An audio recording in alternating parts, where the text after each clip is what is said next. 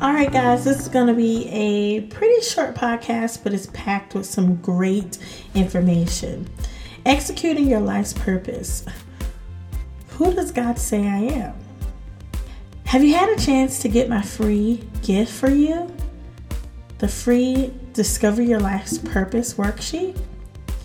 If you haven't, pause right now, okay? Just stop listening. Go to my Instagram, Finding Your Heart, or you can even go to Facebook, Finding Your Heart, and click on the link in my bio for the gift. And when you click on the link, you want to choose the option Your Life's Purpose. When you click on Your Life's Purpose, put in your information, and you'll immediately get uh, the gift that helps you discover your life's purpose with three questions. So don't waste time. Okay, so now that you've done that, okay, so now that you've done that, we can now look into how to move forward with executing your life's purpose. Now we begin to execute something. Um, now, now we begin to execute something now, when you begin to execute something, you choose to move forward. Last month, we talked about executing your vision. If you haven't checked that podcast out, go listen. Okay? So, here are a few tips you can use to. So, here are a few tips you can use to execute your purpose. Number one, drown out the noise of comparison. Yes, comparison to others, whether it's social media, whether it's the way they look, or whether it is where they are right now and you're not there yet. Drown out the noise. How do you drown out the noise? You know, you can do positive affirmations, celebrate your small wins of the day, turn on some music, stop following people that's making you feel jealous or annoyed. Number two, take time to write down your purpose by expanding on the sentence from the free worksheet. I'll say that again. Take time to write down your purpose by expanding on the sentence that you um, came up with from the free worksheet. Number three, make a list of things you are currently doing that speak to that particular purpose from the worksheet. Number four, what things are you doing that you can eliminate so that you can have more time to do the things you love and to walk in true purpose.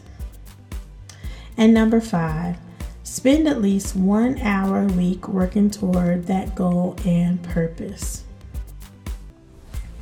It's time for you to move. Do you remember the story in the Bible, which I absolutely uh, love? Jacob.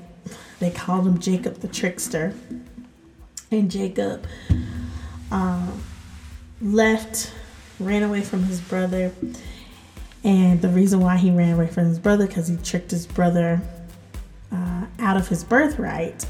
And so when he ran away, he ended up going into a place where he saw a woman drawing some water. And she was drawing water for the work that needed to be done. And when he looked upon her, she, he thought she was absolutely beautiful.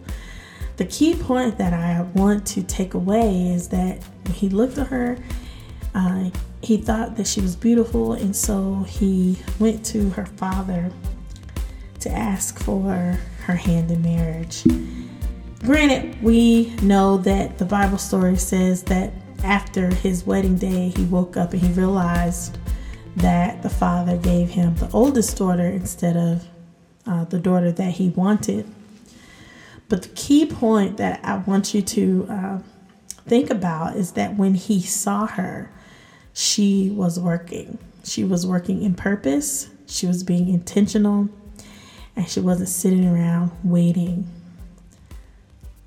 Look, ladies, look, gentlemen, my heart sisters, my heart brothers. They're not just going to come and say, Here I am, here I am. And I don't want you sitting in your room or at your house wondering when it's going to happen for you. No, you should be so into your purpose, so into the work that you are supposed to do here on earth that when they come, you probably won't even recognize them until they make themselves known to you. It's time to move forward. I hope that you implement those five steps, and most importantly, I hope that you do the worksheet. The only person stopping you is you, and the only mindset that's keeping you from moving forward is yours. I believe in you. Do you believe in you? If so, let's go to work.